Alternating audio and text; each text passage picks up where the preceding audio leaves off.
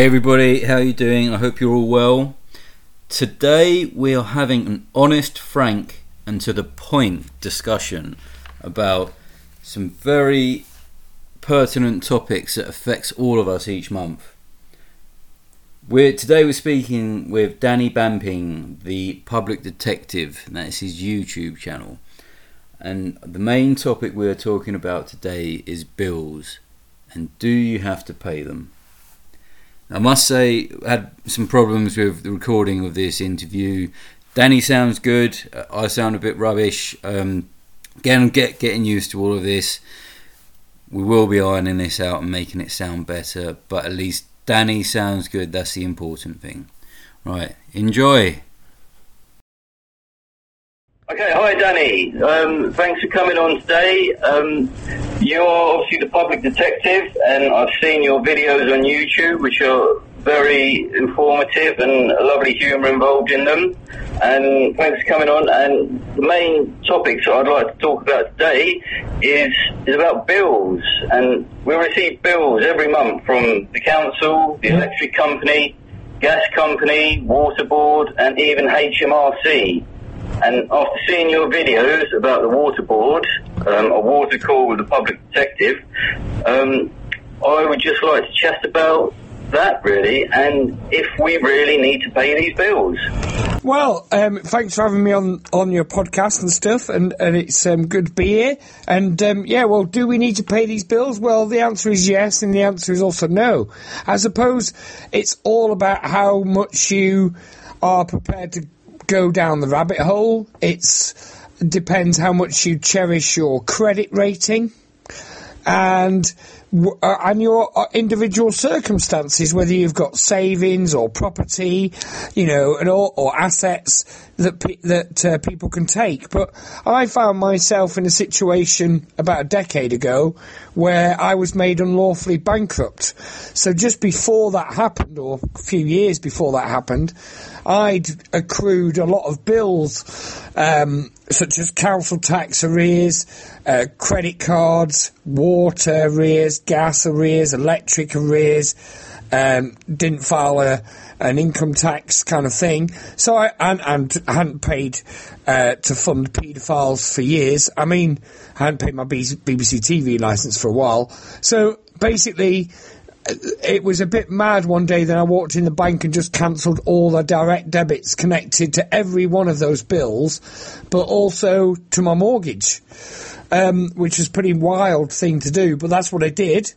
Um, and, and yeah, it went from there really. So what you've got to understand is that you have, you have a contract with things like when your mobile phone or your internet and your telephone connection, yeah, those are contractual obligations, and if you don't pay them, they will stop the service. They'll turn your phone off, they'll turn your internet off if you don't pay them. That's because you signed and agreed a contract, not always signed, but at least agreed, uh, terms and conditions of a contract for them to supply you with that service for a set period of time. The problem is is with water, gas, electric, council tax, income tax, things like that, TV license. They're all kind of bills created that are created via creatures of statute. So council tax is imposed by the Local Government Finance Act 1992. So you don't need a, ca- a contract for council tax. It's imposed by statute. And same with the water, the gas, electricity, there's certain acts which oblige you to pay the supplier even though you've not really contracted with them. I mean, that you there's a monopoly obviously with water.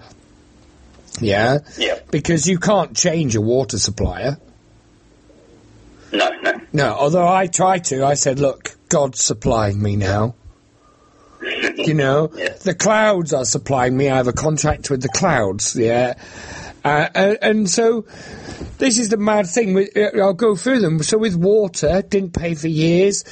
Um, then they threatened me with the CCJ. Then I asked them to come and test my water, which will probably make another video on the Public Detective YouTube channel on its own.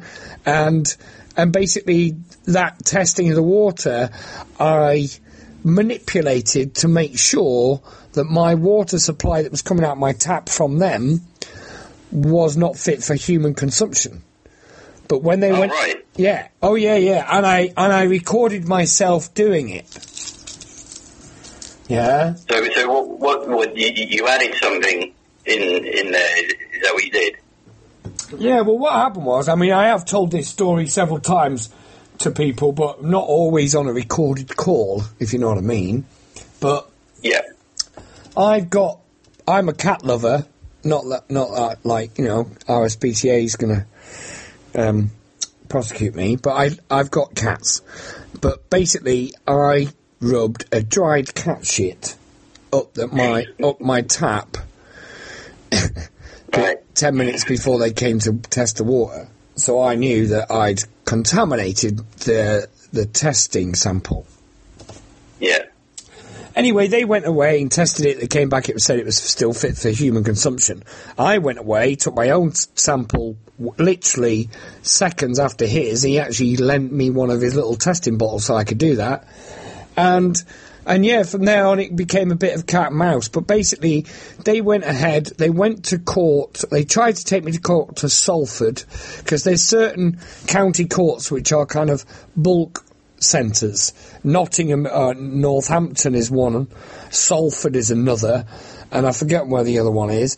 But um, I think it might be Cardiff. But there's there's several courts in the country which are used as as bulk centres, so that's where all money claims go to. So when water companies, when you don't pay your water bill, they'll make these applications in bulk. What they didn't expect with mine was when they sent me the paperwork, I then responded as per the paperwork, the, the claim form, and hit them with a, a really, really amazing letter, which is on Facebook in the group I don't pay for rain or human right. Um, and it's there in the file section for everybody to read. Um, and they never responded to that letter. But what they did do, they discontinued the claim. So they stopped the claim. And then years later, they went to Northampton, made a fresh claim, didn't serve me with the paperwork, so I never knew it was happening. And for the but for the same arrears, yeah, for the same money plus several years afterwards as well, so it's more, but obviously part of it was the same. And they needed permission from the court to do that because they'd already laid the claim to go to Salford. And when they discontinued it, they were in breach of CPR rules because they needed permission or leave of the, the court to actually make that second claim again and they didn't Right. do they didn't do that. And so I simply read the rules noticed it made an application to my county court in Plymouth. I had a hearing in front of the judge that lasted five minutes and four of those minutes were were talking about how much Southwest Water were going to pay me for costs because Wow. yeah, because they, they walked in there, and they conceded. The guy said, "Do you mind if I do the talking when we go in?" I said, "Fill your boots, mate, because you've lost already." He said, "Yeah, I know. I need to make the judge aware that we concede." So I had a eight and a half grand bill d- discharged. Is probably the best word. Um, and then I had um, two CCJs removed off my credit file. Not that. Uh, that I give a shit about that anyway, and and then but the charge against the property that I live in was also removed. Oh, good. And then they paid me three and no five hundred quid was in the end. Well, as compensation. Yeah, what costs? Yeah, for and stuff. yeah. So, and yeah, and I've not I've not paid since, and that was 2017. So that's four years ago now. And they just haven't bothered contacting you since. They didn't send me a bill for two and a half years. They've only recently sent me a bill. I, I think they must have realised I'm not worth the stamp. Right. So, well, that's that's amazing, really. So, you, so it's through their error, really, that you kind of Yeah, of course. It's the best way to be, win. Win is to beat them at their own in their own game. Yeah. Yeah, they, they nine times out of ten, these people trip themselves up all the time. It's up to you to work it out and and and hold them to account. Well, this, this is fascinating, really fascinating. Mm. Yeah. So obviously, council tax is a different ball game, but what I did with council tax is I withheld it on the basis that I, at the time I couldn't pay it because I was struggling financially, and also because I was challenging the jurisdiction of the court because it's done under civil jurisdiction in a magistrate's court, but they're not under CPR rules, civil or criminal. And the whole matter, even if you get jailed and you get put in prison for not paying council tax, then say you owed five grand, you might get 90 days, and that'll be deducted at about 65 quid a day, and you'll come out and owe nothing. So how do they do that? And and also the liabilities orders that they issue at the court are the council's orders themselves. They don't actually issue them because they don't exist as a physical piece of paper. So it's uh, the whole thing's like fraud, and the the council and HMCTS behind closed doors set their own costs attached to those liability orders. So if they if you miss a month, that means you miss the right to pay via standing order or direct debit. That means that they can come after you for the rest of what's due for council tax, and council tax is due on April the first. It's the biggest fucking joke going and I've not paid now for 13 years. Wow. And so the the thing is, the, so the the courts are getting paid by the councils for the councils to make their own courts in in the venue of the courtroom under no rules and no legal jurisdiction, and yet they issue what's called no bail civil arrest warrants, and I thought oxymorons were only supposed to be two words.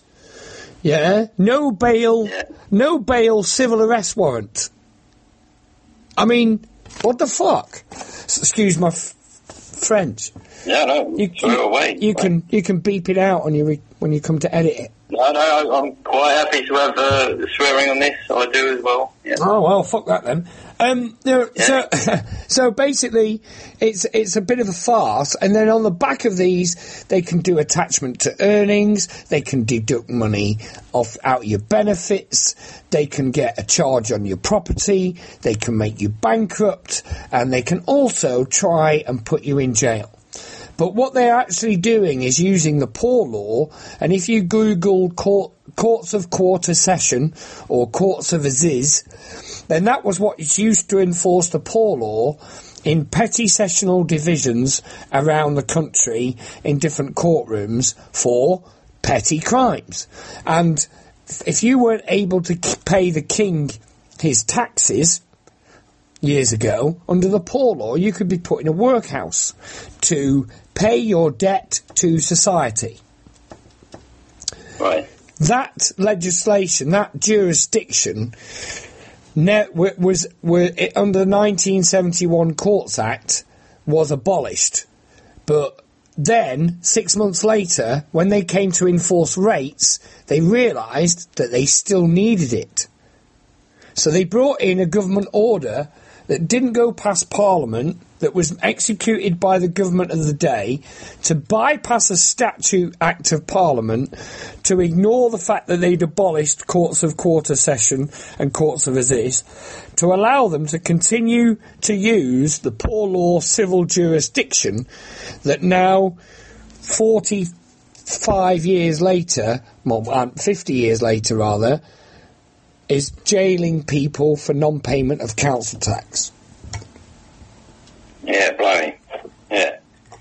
So they're just so they're just removing laws that have been there for centuries, and what then replacing it with statutes. Is, is, is that?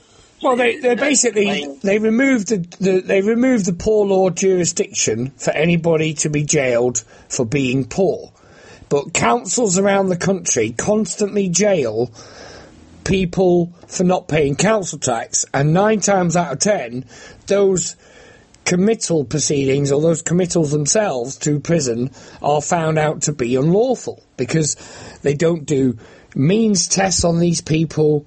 I just helped somebody, a friend called Jamie, who's under a certain court um, jurisdiction of Colchester, and they issued a committal uh, warrant, a no bail civil arrest warrant last Friday for him. And they told him on the phone it was a criminal warrant and that they'd given it to the police. When in fact we found out on the Monday morning it was a civil warrant and that they'd given it to the council because the council execute these warrants themselves. And the Did, ca- did the police act on that then, or no, the police never had it because the, when we phoned up the police, the police said we've got no record of arrest warrant for Jamie. So we knew that it wasn't criminal. And we know anyway that the whole process, when you get jailed for non-payment of council tax, you can go in there wearing a tuxedo. You should, you've watched my water video, yeah, for Public Detective. You should watch my council tax one. I, I, I hadn't seen that. I, I, I went through uh, all your videos earlier on. I, I didn't see the council tax Oh, it's the second one up there. It's the it's my call with the bailiffs with uh, Jacobs the bailiff. Oh, yes, yes, yeah. I, I, did watch that one. Yeah, yeah, Yeah, yeah. yeah, yeah. So So, I'm okay, not- right, yes, yes. So I'm like telling them in their faces, look, you know, you, what what can you do? You, I've got to I've got to consent to let you in my house to then take my stuff. And and you haven't Yeah, got you haven't got a liability order because they don't exist as a physical piece of paper.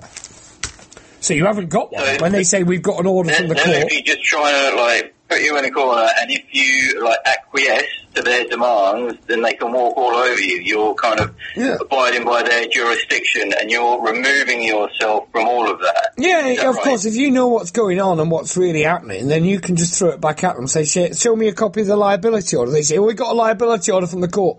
I said to the guy through the letterbox, "Show me it." He said, "Oh, I've not got it with me." I said, "Well, then, fucking, why have you brought wh- why have you brought your mate and the police here?" Oh, well, we're going to take your stuff. Well, you haven't got a court order. Yeah, we have. Where is it? We've just been through this. It, it, going around in circles. The coppers fucked off after a while. Did he? Of course, it's a civil matter. They were only there to make sure there's no breach of the peace. Right. Yeah, and you know, gas and electric was weird as well. I mean, I'll go into that now. I mean, you, when I was made bankrupt, I had, you know, that they broke literally a few weeks after I was made bankrupt. They broke into my house and put fucking prepayment meters in.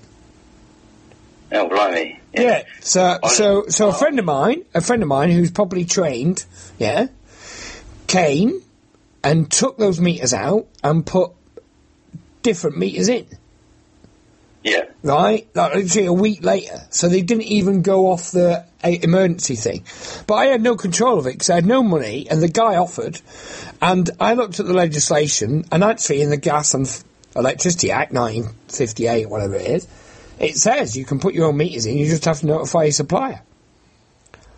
And they and, Yeah. and they didn't notify me. They didn't give me a summons or anything to turn up at court. They just broke into my house and put them in. Yeah. So I, so they put them in unlawfully. Yeah, and without due cause, without following the law. So I thought, fuck you. I'm going to put my own in. If you're going to put yours in unlawfully, I'm going to put mine in unlawfully and see who gets done first. Right. Yeah. Yeah. Four years, four years later, I those those meters of mine were still in there. Four years. And did they send you bills in the meantime or anything? They couldn't, could they? Because they couldn't get into my house to take a meter reading, and they didn't understand why I wasn't topping up the card or the key. Oh, right. Right. Yes. Yeah, and then when they came four years later with the police, a, a court warrant officer, a locksmith, a guy from the National Grid, an electrician, yeah, and two bailiffs, there was like eight people sat stood outside my house. There's a lot of people. A lot of people, right? And my mate is stood behind me, filming me on a video camera. And I, and I open the door, and they say to me, "We've got a warrant to come in these premises to check the safety of your gas and electric meters." Right. And this is the copper saying this with the paperwork there, and it was legit paperwork. They'd been to court, they got it in front of magistrates, right, been issued, right? I then turn around to them and say, right, that's fine, no problem. And he's like, will you let us in? Yeah, no problem, just give me a second. And I pulled out this box from behind the door because their meters that they'd installed, yeah, that they came to check were safe, that I removed four years ago, or four years from that point yeah, We're in that box. So I gave them the box and said, there you go. The meters are really safe. You've executed your warrant. and bye bye, and closed the door, took the piece of paper off him, and fucking locked it. Did, did they take the meter, the prepayment meter, with them then? Well, there you go. Is it? Don't you think it's a bit mad? Yeah, yeah, yeah, Yeah. But So- I mean, what- so they- just- they- were there to check they- on that. they were, they were there- the prepayment one? They were there to check on those meters, yeah, and to check that they were safe, right? And they were ob- they're obviously safe. They're in a box. Yeah, Yeah. not plugged into anything. There you go. Not plugged into anything. And also, then um, because they were outside of my property, yeah, they couldn't do fuck all then. Right, brilliant. Apart fr- apart from what happened was one by one they all left. Apart from a new copper came on his own, so the two coppers that were there originally left, and the uh, the locksmith left. All all these people left. Apart from the gas guy from the national grid. So they'd realised that obviously I had a different meter in, and because it's gas, it cau- it's a problem that could affect others. In other words, if it's not installed correctly, my house could explode and kill other people. Right. So the copper said to me, "Look, can you, now that there's just me and this gas guy here from the national grid, can you let him in to check the safety of your gas meter? Otherwise, my Sarge is telling me I'm going to have to go to court this afternoon to get a warrant to come in this house to let this guy in." And I'm going. I said, "Yeah, no worries, right?" So I said, "Can you give it? Can you? If I let this guy in, will you stay there?" He said, "Yeah, no problem." He said, "Ah, "It was sunny day. It was." He was like, "I'm, I'm happy sitting in the sun out here, mate. Yeah, no problem." So it let this guy in, and he's only a mate of the guy who changed my meter four years ago. Right. So, so he knew. He was like, "Put the kettle on, Danny. I'll go and uh, check your meter safe to make sure that such a body's done a good job, and and uh, and I'll and I'll put a seal on it." And he came five five minutes came came back up from my basement, said, "All good." Cracking job, n- no problems. Been there for four years. I've not taken a meter reading. They can fuck off. Don't blame you. All this stuff. And they came out of the house, told the copper, absolutely fine, all signed off, not a problem, all secure. And and that was mad because, you know, I changed the meters, and and the reason why that they couldn't really do anything is because the reason why you've got their meters in your property is because they're measuring what you're using, and because they're the distributor supplier kind of person, biller, yeah, the the agent acting on behalf of the government and taking a massive cut. And that's what they're doing. They're measuring what you use, and because you're using their meter to measure it, they get to charge it. That's how it works. Right. Because I'd, u- I'd used my own meters, there's no way they could send me a bill. Yeah, that's that's brilliant. And so you still haven't had a bill from them since then? Uh, well, what happened? Well, it's a long story, but basically they broke in again. Yeah, and what's interesting that time, they then take my meters away, put two more prepayment meters in. Yeah, again, do the same thing, and and they had the meter readings for the gas and electric. Now, see, you would have thought, right? You would have thought they would have gone right. He's used this much gas in four or five years, whatever it was, because another year afterwards that happened. That, and again, they did it when I wasn't there without notice, so they broke into my house again. Yeah, and so they replaced them with these meters, and they didn't bill me. In fact, all that happened is on my electricity bill, they added 150 quid of enforcement charges. And when they took the meters away, they took them away like they were like evidence in a crime. Like they put them in bags and as if they were going to like fingerprint them and shit. No, cra- crazy. Yeah. So, um, you're kind of like using their laws. You're uh, you kind of using, uh, you know, not I don't want to say common laws, but you know, you you you kind of well on board with what your legal fiction is, and you're also just being human, aren't you? With the gas guy who wanted to come in and just check it, there's that human touch that you're adding to it as well. So you're kind of using you know, all of those three aspects in order to to get past these hurdles, aren't you? Well, yeah, and I suppose being made bankrupt in your own house and it only affects you, I, I, I was left with a unique situation where whatever I did only affected me. Yeah. And that's the key thing, I think, because, you know, if I'd have. If I'd have been in a situation where I'd got three kids and a wife, I, I wouldn't be able to do what I did. Yeah, yeah. Or or even try what I did because it was a lot of it is or was an experiment to a certain degree. But when you realise that as long as you don't tamper with the meter, because they went, "Oh, you've tampered with the meter," I said, "No, I haven't tampered it. taking the fucking thing out." Yeah. Yeah, look at the definition of the word tamper. Yeah, to adjust something like to make it fuck up. Yeah, I, Yeah. I wasn't tampering with nothing. Taking the fucking Right. thing. Yeah, A fully working meter was there, wasn't it? yeah. and It's like you know everybody's. I don't know. if- I don't know many people who still pay council tax. I know uh, not council tax. but I know a lot of people still pay that. Not a lot of people who pay TV license. Yeah.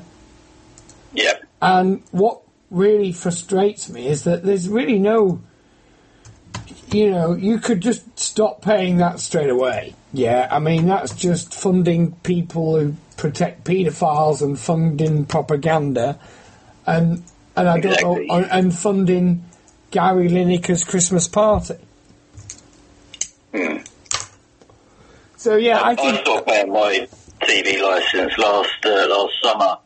I was just like, just you, you, you know, not that I listen to the mainstream media, but I would put the BBC on, especially when all this COVID stuff was going on.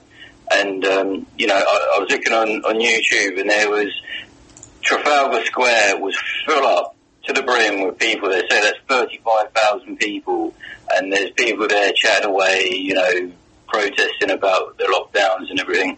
And then you go onto the BBC, and they don't even mention it. And I was just like, "Yeah, this is this is wrong. And I rang them up um, on on, you know a couple of days later, and I was just like sp- speaking to the guy. and I said, look. I, I can't pay this license fee anymore. Um, in, when the BBC stop lying, I might consider paying it again. and the guy was just pissing himself at the end of the line, and he said the normal things, you know, do you watch the BBC? And I was like, no, I don't. No, I don't. And then he put me on the longest hiatus of two years, and uh, I haven't heard anything from them since then. And yeah, it's, That- I don't I understand why everybody doesn't do that. It's just one phone call, isn't it? It is, and- and that's the. It is one phone call, and it's dead easy to do, and everybody should do it. But you know, even people now, you know, they're still doing it. But then a lot of these people who are taking the vaccine as well, and that that I don't know. I mean, that's another story altogether. We're here to talk about bills, but um, so anyway, but you know, it's the same with um. Well, I, I think income tax. I mean, income tax is weird because it was only brought in to fund. If you Google it, it was only brought in to fund the Second World War, Yeah. and it was only supposed to be in place during wartime. So, 1946, it should have ended. That no more income tax. And this is, I think, the biggest problem is that when people say, "Oh, Danny, you don't pay your council tax, you don't pay your water bill." Well, no, water falls out the sky for free. Why would anybody pay a private firm for a human right? Exactly. Yeah, and uh, what I've done to my property recently, not only have I painted it turquoise so it looks like David Icke lives here, but I've also put solar panels on my roof, twelve of them, three thirty watts each. I've got two batteries, and now my my um, electricity usage has less is more than halved. In fact, it's sixty six percent, which is a bit weird, right? But it is. It's sixty six percent less than it was because I'm using the sun to charge the batteries to then use the energy in the batteries during the day, and it recharges itself, and then and then you come on the grid at night and stuff. So that my usage is virtually minimal. That's great. Yeah. and now I'm having a water harvest, rainwater harvesting system put in, so that I can have two or three rain butts, which are also turquoise, which is a bit gay, but it'll all, at least it'll all match, and and then try and feed some of that water, that grey water, that's what it's called, back into my cistern so that I can flush the toilet with it, back into to the thing so I can wash my clothes with it, and and all that kind of stuff. And even after it's put through a filter and maybe a distiller, which because I've got a distiller, I can make a cup of tea with that stuff. Yeah, yeah. And, So and, what does it taste like? I mean, if, if you just after you filtered it, does it taste nice? after uh, wa- distilled water is is actually a very distinctive taste because normal water that comes out of the tap has got loads of chemicals in it. When you dis- Yeah. when you distill the water, yeah, when you distill the water, I'm, I'm kind of laughing to myself because I'm going to tell you a quick story at the, at the end of this. When you distill it, everything comes out of it, all the chemicals, any, uh, you know, all the uh, a lot of the metals, all that stuff comes out of it because it's distilled, right? So what happened years later with Southwest Water is that I played a, the same trick on them again, only this time I went a step further. So I had my water tested again. They came, they sent a scientist. This guy was a lot younger and didn't have dysentery like Roger, the first one. Because what I failed to mention in the first bit is that Roger, the scientist that came for Southwest Water, when he pulled the first pint of water out the tap after I drew that dried cat poo under it, he then held it up to the sunlight coming through the window and said, "Yeah, it looks a bit cloudy," and then he drank it. Now I was sat, I was stood there with a with a spy pen, filming it, holding my pen, knowing it was filming everything. But la- inside I was crying, but outside I was trying not to laugh. Anyway, you know what I did next time is that when Matt came from Southwest Water to test my water for the second time, I did the same trick. Different cat shit, different cat. Same trick. Cat shit up the tap. He takes a sample. This time he didn't drink it. But I then said to him, Hey Matt, I've collected this water and I pulled out this, out, I opened one of my cupboards that had like, like my plates in it, and in there I had a glass of water. And I said, I've collected this rainwater off my roof. And he's like, have you? And I went, yeah, I have. I said, I'm really interested. You're going away and you're going to scientifically test the water that's coming out of my tap. So while you go away and test that in your little bottle with your label on it, will you go away and test my my sample that I've plucked from the sky? Because I like to compare the two. I want to yeah. know. I want to know the difference, Matt, and you might want to do as a scientist. What's the difference between the water coming out of the sky and the water coming out of the tap? And he went, "Yes, great idea. Yeah, no problem. I'll do this." So I gave him this glass of water. He pulls it into his sample bottles, labels it up, Mr. Bamping's rain water, right, and Mr. Bamping's tap water, right. Little did he know, it was rainwater, but it was rainwater that had gone through my distiller. Right. So that rainwater was the purest rainwater you're ever going to see. And that. Yeah. What, what, what did he come back with then? Well, the, the, all I'll say is that the, the findings, the, the the the reports that I've got back, the scientific reports I've got back from Southwest Water are dynamite. Because because my rainwater has got nothing in it. It's like pure rainwater, and their water that's coming out of my tap is full of shit. With, with the report that came back, so what type of stuff are we finding in the tap water? Mercury, chlorine? Mer- I don't know if you've got fluoride added to your water. Yeah, or fluoride. Heavy metal. Yeah, mercury. Arsenic. Mercury. Yeah, zinc. I mean, I just wonder how on earth does mercury get into the water? Well, there you go. Mercury is one of the most And, what- poisonous substances known to man. and they've just admitted Why- they've just admitted that they're going to put um, thingy back in the water. haven't They just admitted that they're going to put um, Chloride, Chloride backing. backing. Yeah, yeah, they're gonna, Yeah. I shared that on my Facebook the other day. One of Chris Whitty's new things again, isn't it? Yeah, of course it is. Dumb, dumb down the population because too many are woken up not to take the vaccine. Yeah. In a way. Do you know? Do you know, like the, the first people that really um, put fluoride in, in the in the water? It, it was the Nazis, and they did it in the concentration camps, and it was to dumb down and subdue everybody that was in there. Subdue the And, um, Jews. Subdue the Jews. exactly. Yeah. Yeah, no, it was. Yeah, it's fu- it's fucking scary shit. yeah. 'Cause it, you, know, you, you just bring it on now. It's like, yeah, they're, they're making this prison for us as well, aren't they? And they're using the same fucking tricks again, aren't they?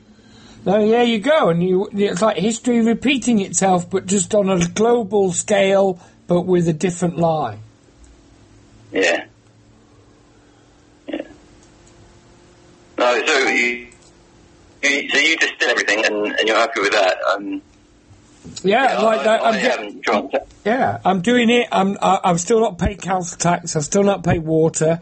I've now got electricity down to virtually nothing, and gas. Well, gas is quite hilarious, right? So gas, what happened is the it, it was actually it worked out logical for me to let them have the gas meter in with the key with the card. Yeah.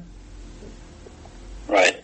So what happened there is that sorry, I I had that gas meter in and I worked out how to play it because it's almost like a little game in a way, and so it's all about getting it so that you have it in the emergency because the emergency seems to take ages to be able to use, like twice as long, if not more.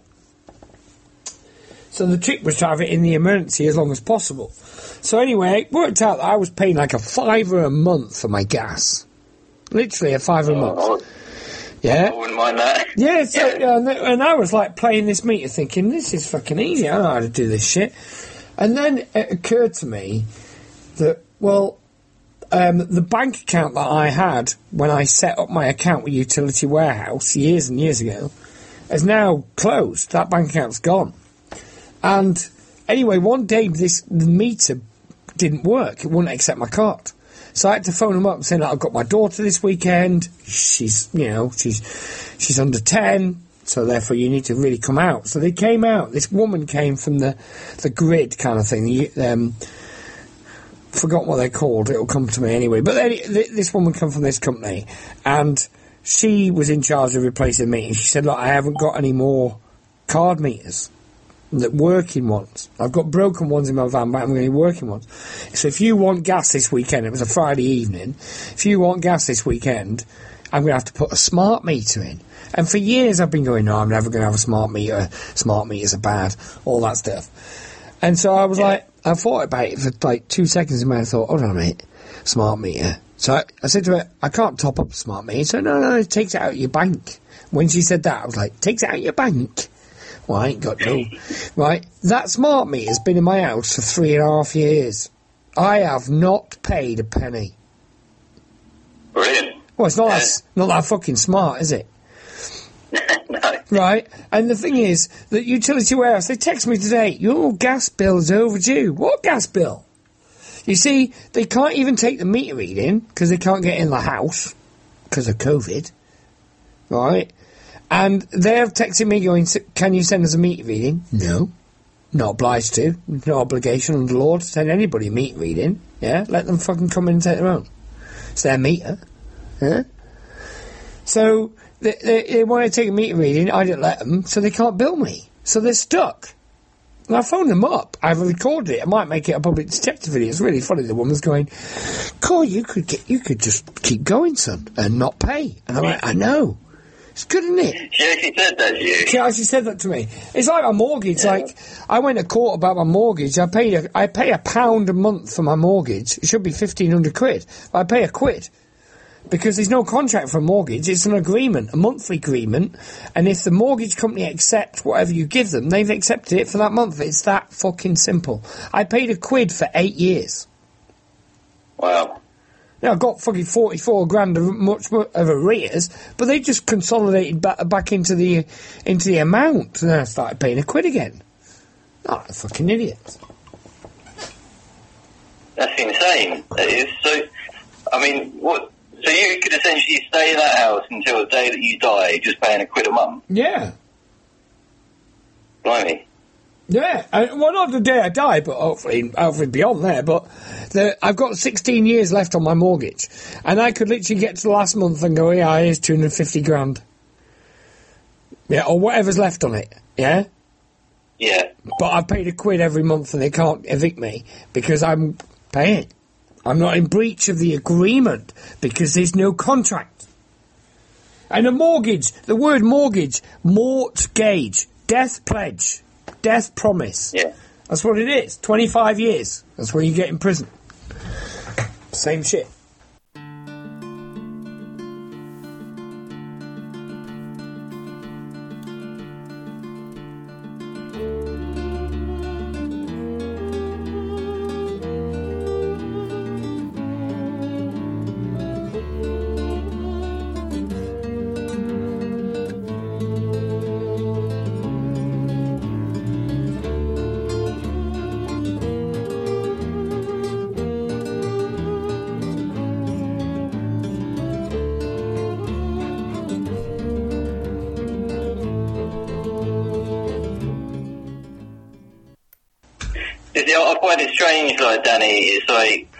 You know, an Englishman's home is his castle, isn't it? And th- there's three things in life that I consider to be uh, the most important. That's water, food, and shelter. And it's so fucking hard, isn't it, just to get on the property ladder in this country. And it, it's, you've got to play the credit scoring game just so that they even think that you can that you can like borrow the fake money from them. It's, it's just yeah, it's, the system's properly broken, isn't it? When I hear your story and I hear people, you know, acting in the way that you are, it, it, I find it quite empowering. You see, I, I, I really do. Well, that's good. That's that's part of the reason why I do it. I mean, I'm in the ri- middle of writing my book because, you know, I've gone from I, I nearly called the book millionaire to n- n- millionaire because years ago I was on Dragon's Den. You know, 2000. Oh, really? Yeah, 2005, Series 2, Program 2, Dragon's Den, The Bedlam Cube. That was me. And what was that about then? Well, there's a guy called Bruce Bedlam who invented the Bedlam Cube, and I met him, and he found all the answers to Stonehenge. I made a film on that. That's on YouTube under Stonehenge Solution, and and that's what I used to be. I used to be a a, um, a cameraman. I, I I was an underwater cameraman for several years, and I, I've had this mad life where I've, you know, I I've met David Attenborough four or five times. I've met some mad people who you know right up there who who are very famous. You know, I won't name names, but I I, I, I, I did some mad shit. Um, and then I go through all this stuff about almost like Freeman of the Land stuff and finding out like legal fiction. And then I go to court. I have to go to court to see my daughter. I have to go to court to see my uh, to keep my house. And then I go to court and I'm unlawfully made bankrupt for not paying council tax, and yet I've put my house in trust for my daughter, and they can't unravel that because I did it three years before the date I was made bankrupt, and I protected everything. But I had, I had a business that turned over several million pounds at one point, and I employed 15 people. So it's all a bit of a crazy ride. So I'm writing a book. It was going to be called Millionaire to Millionaire, but it's now going to be called You Couldn't Make It Up. Because Yeah. because you literally couldn't. And and you know there's there's some mad bits in my story that people don't know about, but it all led to where I am now. With you know, I went back to university and got a law degree, yeah, and I even got my law fees back from the uni because they enrolled me in year three and they messed up and they sent me a letter that I never read, which was supposed to be for somebody else. And then they wrote me a letter saying, we hope it didn't cause you too much alarm and distress. And I thought, alarm and distress? That's a tort, isn't it? I went through my tort notes and there it is. So then I wrote to the union saying, you've caused me alarm and distress. I'll settle out of court for all of my legal fees back for my law degree. and, oh, and, and, and my library book fines. It worked. When I shook the vice principal's hand on the day of of my graduation on Plymouth Hoe in the tent, in wearing a turquoise suit made in Hong Kong with turquoise Reebok trainers, and I shit you not, there's pictures on Facebook, right? I shook his hand, and he chatted to me because I said to him, "Thanks." And I, you know, I got my fees back. He said, "Did you?" I said, yeah. I said, I threatened to sue the uni. He said, well, as a law student, that's a bloody good thing to do, isn't it? Well, fair play, young man, fair play. young man, I'm 42. Yeah, it was rather funny. It was rather funny. And I'll never forget my first law lecture, literally my literally my first law lecture that I go in for criminal law because when you do a law degree they separate it into seven seven different disciplines. Now there's only six. One of them was European law. anyway, won't go there. Um, but yeah, what the second so go in this this lecture theatre and literally there's like 300 students there, and I'm the oldest one. I, I know that because I'm 40, I'm like sat there and I'm 42, right? And you've got all these people doing criminal law, criminal justice, all these different courses, but they're all there for the same two hour lecture. Right? And this woman puts on the slide, what is a crime? It comes up on the screen, massive screen. Yeah, what is a crime? And it's that, bear in mind all these are freshers there. They've all either half cooked from the night before, or they're not paying attention, or they don't. They're sat on their hands because they don't want to fucking make a scene of themselves on the first day. So here's me in the back who don't give a shit. Yeah. So, what is a crime? Nobody said shit. She was like, nobody. I've got 300 students in front of me and nobody knows what a crime is. I'm like waving my hand at the back. You at the back. You're keen to get involved. Name a crime.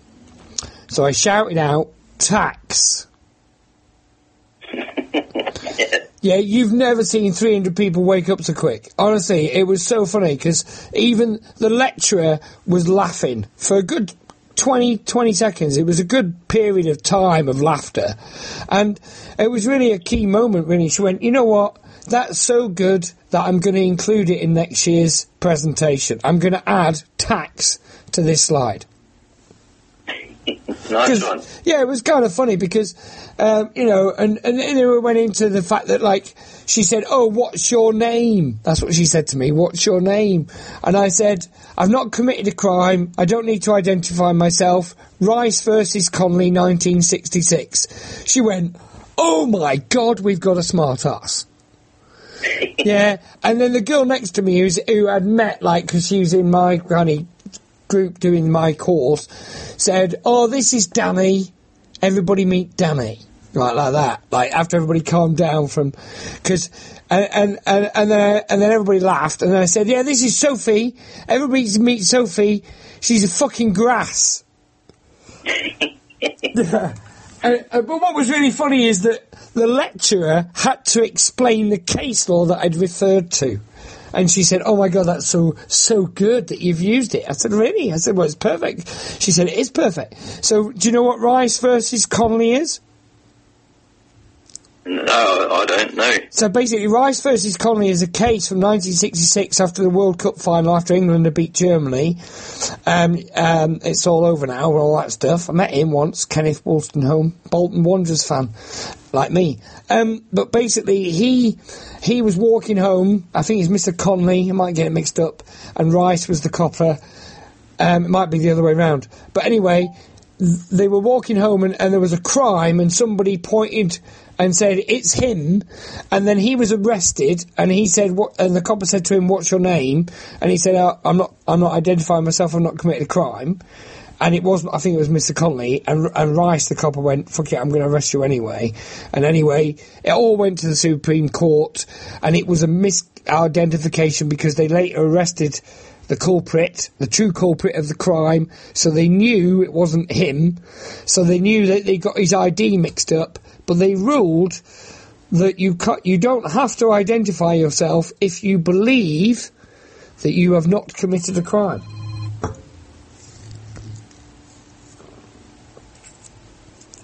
Sorry, mate, you're breaking up there. So yeah, so somebody tried to phone me, but yeah, if you believe that they've not committed a crime.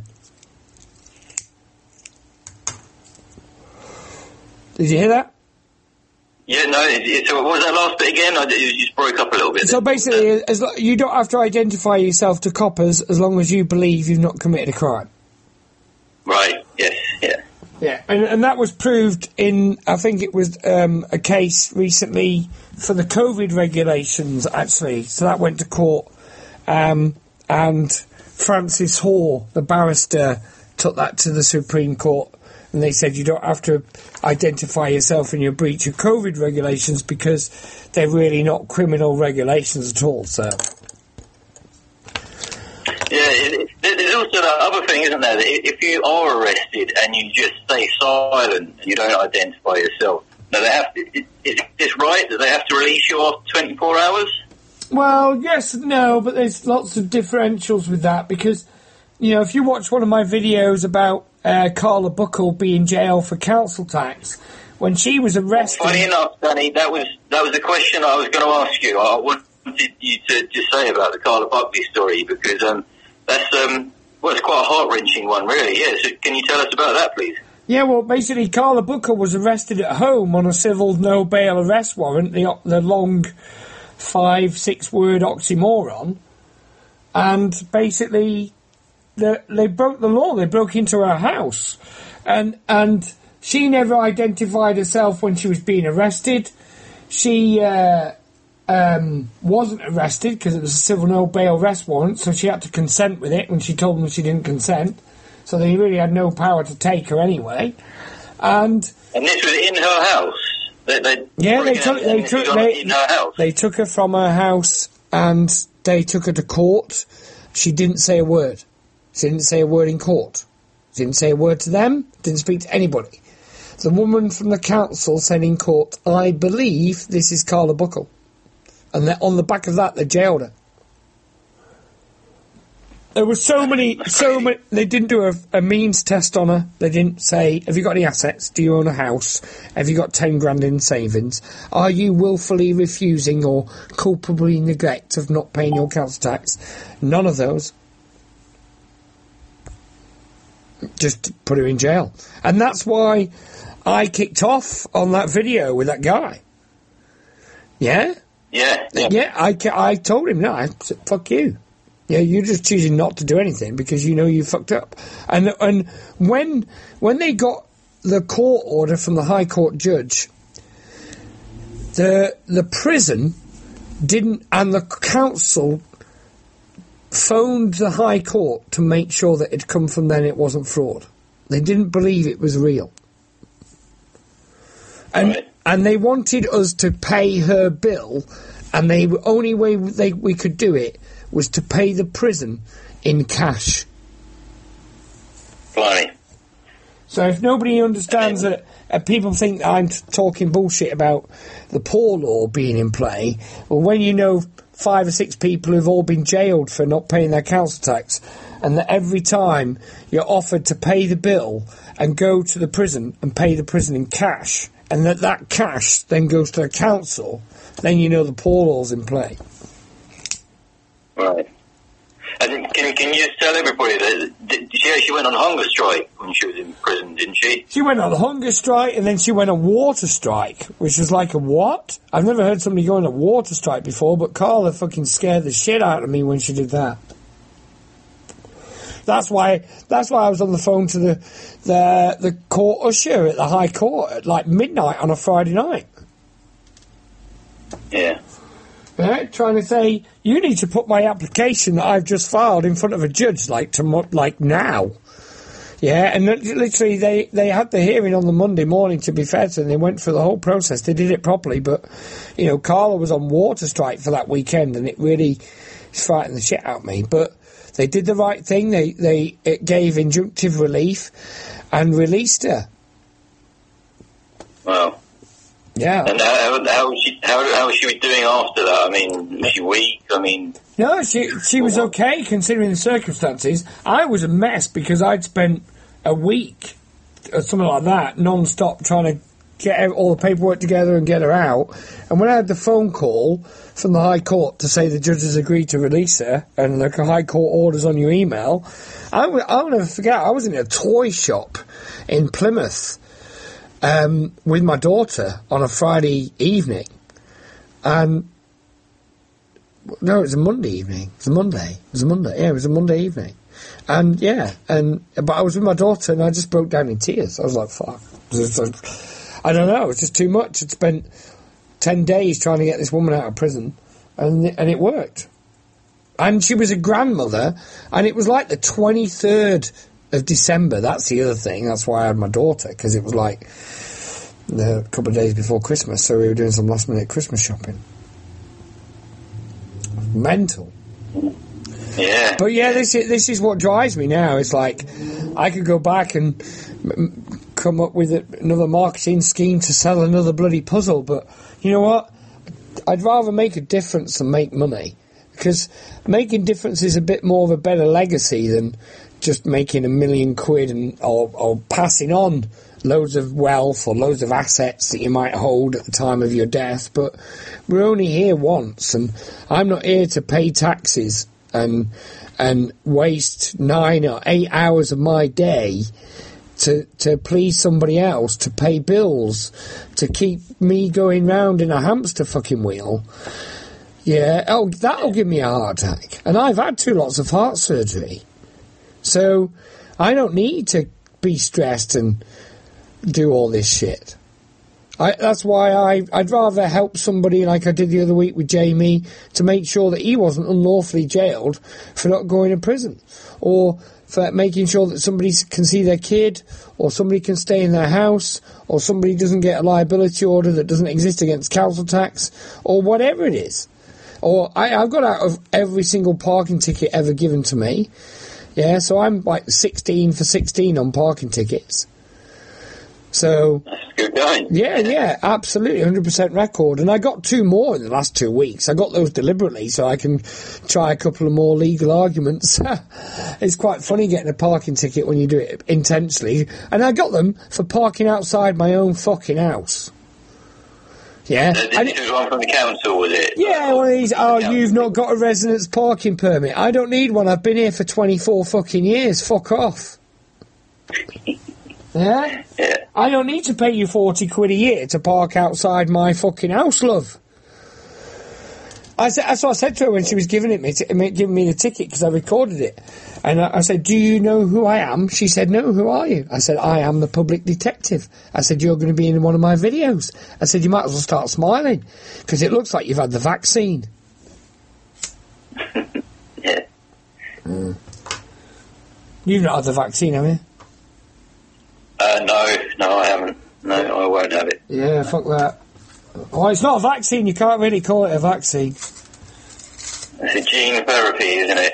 It's an experiment. Oh, it's an IQ test. I like to call it an IQ test. That it seems that a lot of people have fucking failed. Yeah, yeah. Can you can we believe their figures? What the government say about how many people they, the percentage of the population that they are being vaccinated? Do you do you believe that? No, I don't believe that for a second. I believe the fig- Well, I don't even believe the figures that say that people have had adverse reactions. I reckon the adverse reactions and the deaths are a lot more than they're saying. Yeah, well, in, in America under the VAERS system, wasn't it? I think was it Berkeley or Harvard Medical School did a an in-depth investigation of the, their system, VAERS, and uh, they found out it was literally like one percent of Yeah. adverse reactions were actually recorded. There you go. Okay. There you go. So anyway, before we go to distracted, we're nearly the hour is nearly up, Um, Yes, uh, yeah. but but I will say this: let's go through the bills. Have we left any out? Well, we've done council tax, we've done the electric company, the gas company, the water board, um, HMRC. I mean, Don't swear. yeah, we did. We said something about that, didn't we? Well, it basically, like I said, it was brought in in wartime to pay for when we're in times of war, and apparently Exactly. there's a war on terror.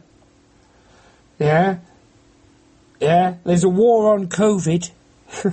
right. Yeah. So technically, we're still at war. But all I'm saying is that all all of these bills, TV license we covered as well. Yeah. But all of these bills are consensual. So the way that I look at it, that, that these bills are that look, when you're made bankrupt, you have no bank account, you have no money, somebody else manages your affairs. What are you supposed to do? Yeah, you're completely fucked. Yeah, and if I hadn't prepared for the fuckity, yeah, of what was to come, I'd have been fucked. But I kept my house, I kept my gas on, kept my electricity on, kept my internet connection connected, because those are the only bills I did pay. Electricity was was basically the internet connection and my mobile bill. But ultimately, what I'm saying is they're consensual. Yeah, if and and removing your consent is very simple. Yeah, T- parking tickets, piece of piss. Just don't pay them. Yeah, and they'll threaten you. They'll send you letters. Yeah, eventually it will just go away. Yeah, water be the same. Either that, they go and get a CCJ, which to me, someone like me who doesn't give a fuck about their credit rating, is like, what flavour of packet of crisps would you like, dummy? Yeah. So then you to look at it like that, and then you think, right, can I deal with this with this? Can I deal with the get rid of the water? Can I get rid of the TV license? Can I get pay with five pound a week is the minimum you can probably get away with paying council tax and them take no enforcement? Yeah, a pound a month, proved for eight years. Yeah, no, no mortgage contract, just an agreement because interest rates change all the time, so it can't be a fixed amount, etc., etc. So, all of these things require your consent. You remove that consent, they are pretty much fucked. If everybody did that, we'd be in a different world. Yeah. So, I don't consent to be fucked up the ass, so I don't let anybody fuck me up the ass because I'm not fucking gay. Yeah. Fair enough, yeah. I'm not homophobic uh, either, but I'm not fucking gay, and I won't let anybody fuck me up the ass. And that's what people are getting fucked up the ass by the water company, the electric company, the gas, the councils, the, the government, yeah, the taxman, yeah, you, the BBC, yeah, you name it, people are being fucked up the ass. Well, I ain't being fucked up the ass by no one. None of these cunts, and and no male individual with a large penis. Yeah. We're, we're slaves to a system, aren't we? We're all debt slaves. That's it. Yeah, they say slavery is racist. What the fuck? Yeah, and that's the other thing. You Google me, you'll find out a lot more about my other battles with the council, with what I'm doing with Sir John Hawkins Square. That's going to blow up in the council's face soon. And there's all a host of things that that I'm challenging at the moment, which are likely to go all the way.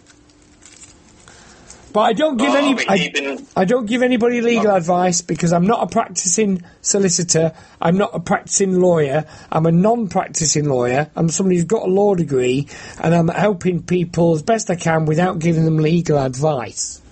So I'm not being paid for anything that I do. I'm like the best free. I'm like Better Call Saul, but with a northern accent. Yeah, yeah. Yeah. Anyway, Well, Danny, if if you have any updates about anything, please come back in the future and, and, and tell us about them. And um, as, as we wrap things up, um, let everybody know where they can find a bit more Danny Bamping and um, the best way to contact you or view your content.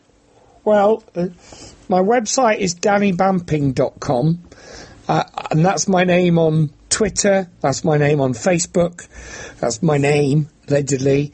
And I'm also, you can find me at noparty.co, which is a movement, I a website I set up to support the independent candidates that stand in local elections and at times of parliament because that's who we should be voting for because that's what parliament was set up for and I stood for Parliament. I stood for local election as well, both as independent candidate. I think people should do more of that. So that's where you can find me on YouTube.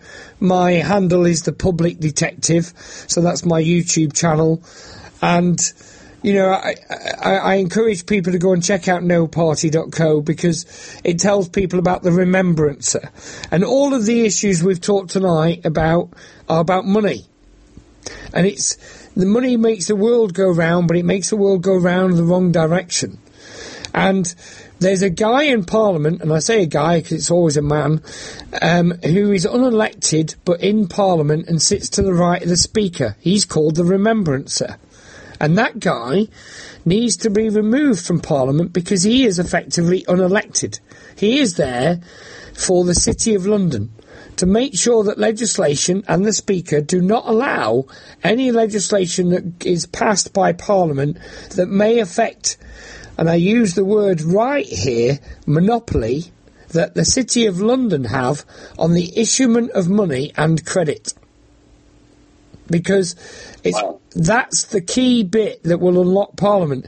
And if you look if your listeners or yourself, you go on the Green Party's website, they are the only party to suggest we need to remove the remembrancer so we can take control of our money. Because people don't realise that there's nothing federal about the Federal Reserve, and there's nothing English about the Bank of England. Yeah? And when they realise that, and they realise that 700 world banks are based in the square mile of the City of London, and the City of London is not part of the UK, it's not part of England, it's not part of Europe, it's a separate jurisdiction in its own right, just like Washington DC and just like the Vatican, where they've got these mini collective control mechanisms where they control religion and the military and money in those three locations, and that's how it's been for centuries. And until people realise this and and do something about it and and start to vote for people who are there to represent them and not a party, and then we have a load of independents in control of Parliament, and we kick the remembrance out, and then quantitative easing, coined by Professor Richard Werner, w- would be putting money into the economy not by fictitious loans and money created out of fresh air, like mortgages, but actually in paying public service workers like police and nurses and doctors and firemen proper wages and teachers through the system so that banks don't artificially generate this fictitious interest and and, and, and everything else, inflation, to keep the wheels turning so that they can keep creating this, what is a, effectively a Ponzi scheme of money, which eventually will collapse. And that's effectively the core of the matter. And that's until we change that bit, it's just all politics. It's all uh, it's all a play to keep you distracted from that key fact of how to properly change, take control of the money. And that until we change that, ain't nothing going to really change. Well, that's powerful words, and I think that's the perfect place to stop. Thanks a lot for that, Danny. Really appreciate it. And um, yeah, let's stay in touch. Absolutely. Good to speak to you, Dan. You have a good weekend, and I hope I haven't freaked you out too much or your listeners. But check me out on YouTube, and and uh, I hope the recordings worked. Yeah, if uh, that's great. If, if, you could send it over, mate, that that would be great. No yeah. worries. There we go, people. That was a lovely chat with Danny. It's to the point, honest, few profanities. I don't mind about that. But the great thing about it is is that we have an example of a man here who is fighting the system and living a life where he doesn't have to be a slave to the bills that we get through sent every month. It, it was, it was I, I, love this interview. It, displayed the importance of writing a correctly worded letter. He seems to be a master at that. And he runs through his story, and it's like everybody has been concerned about their credit rating at some point in the past. Danny Clee doesn't give a shit about it, and it hasn't really affected the way that he lives his life. He still earns his money, he's still living in his house. He uses the system's stupidity, he works with it, and he makes it work for him. It reminds me of like Sun Tzu. There must be a quote, and I, I honestly can't remember one right now, but he always talks about using your enemy's weaknesses, doesn't he? He really knows his stuff, let's be honest. He uses the equity law against them, beating them at their own game. And we talk about the poor law. I hadn't heard about that before, but it's important that we know in the past, obviously, this class system that we live under, it's always had those at the bottom and, and those who have everything. And there's actually laws that were put into place in order to make them pay their way if they couldn't. We talked about his electricity meters, his gas meters, and the funny stories about Cat shit up his tap when he gets the water board to come round to check the quality. But what I take from Danny is that he's using the world as his playground. He's playing with the world. And again, we come back to the credit rating that a lot of people take so much uh, agonizing pain over. And I look at the economic situation we're in at the moment, and I, I don't know if any of you have had mortgages or planning on trying to get a mortgage, but the criteria are really, really ramping up right now, and the banks just don't seem to be willing to lend at the moment. And I ask the question, what do they know? Do they know that something's on the horizon? Are they planning something like they have done in the past? It's not just in this country. I've I've heard um, you know my relative in Sweden talking about the stress tests that have been put on him for applying for a mortgage. But whatever happens, we we can be sure by looking at the Carla Bruni video that he did on YouTube, he truly cares about people who are, are falling foul of this crazy lawful and legal system that we live under where people good working class people can't pay the bills every month and then they get sent to jail for not paying their council tax he is doing this for the good of the people everyday people he's also been an independent candidate in local and government and general election politics and how many people can say that they're actually standing up and putting their head above the parapet and doing stuff like that. Not many. And one thing I found fascinating, I, did, I, I never knew this, but he talked about the remembrancer who stands at the side of the Speaker in the House of Commons, somebody who's put there by the City of London in order to make sure, sure that their terms and their conditions are lobbied correctly within the Houses of Commons. Again, fascinating stuff. But he finishes it beautifully, and we have to ask the question what is money? How we have been slaves to it, how we've been fooled by it. Is the money in our bank account really real? Is it just some zeros and ones that were pushed in on a computer when the bank asked us if we were going to take this loan out or take this mortgage out and pay all of that back at interest.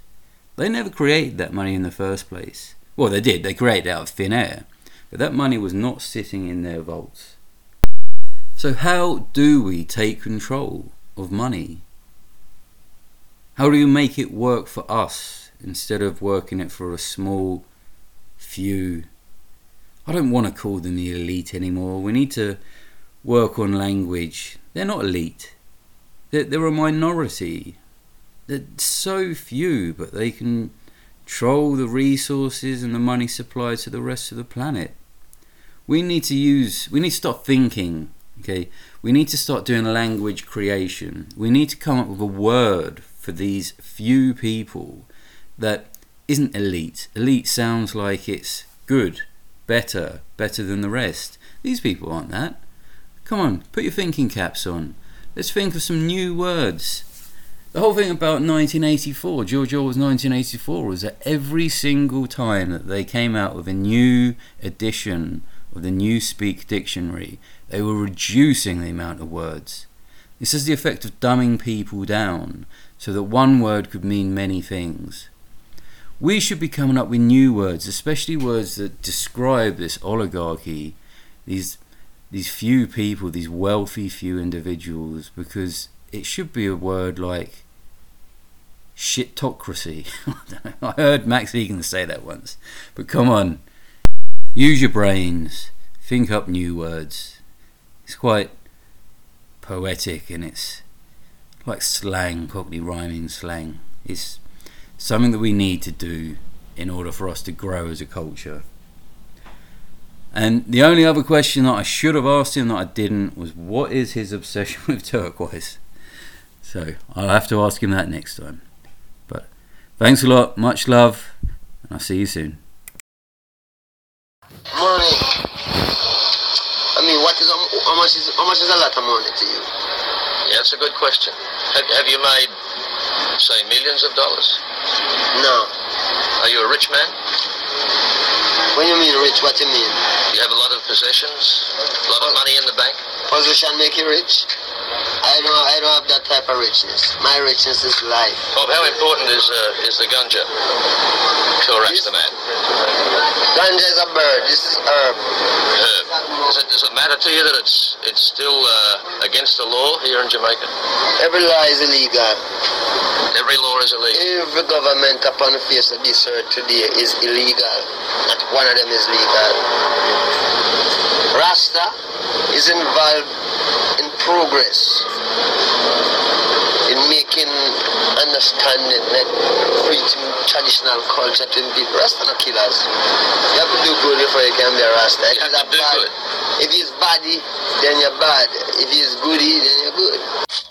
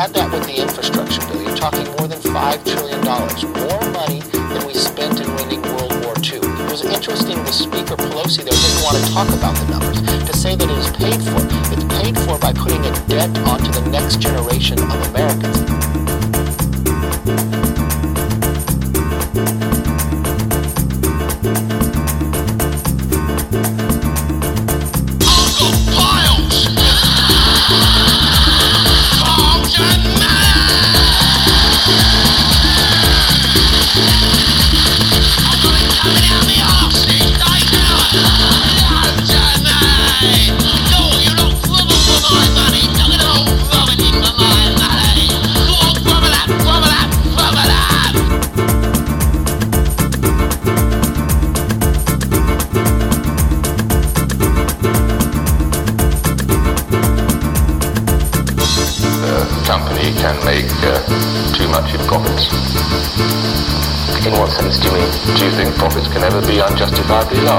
think they can be if they're monopoly profits.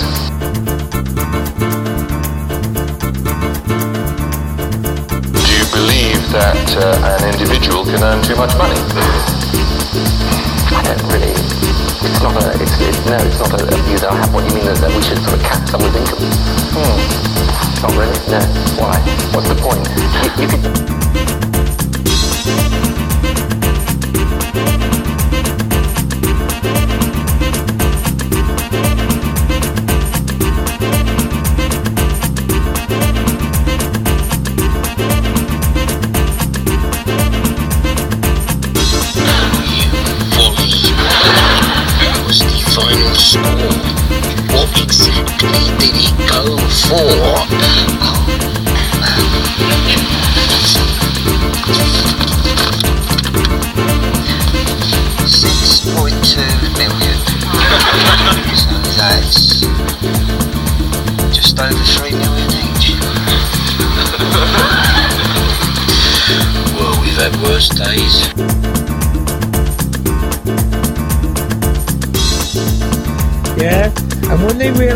They realised that 700 world banks are based in the square mile of the City of London, and the City of London is not part of the UK, it's not part of England, it's not part of Europe, it's a separate jurisdiction in its own right, just like Washington DC, and just like the Vatican, where they've got these mini collective control mechanisms where they control religion and the military and money in those three locations, and that's how it's been for centuries.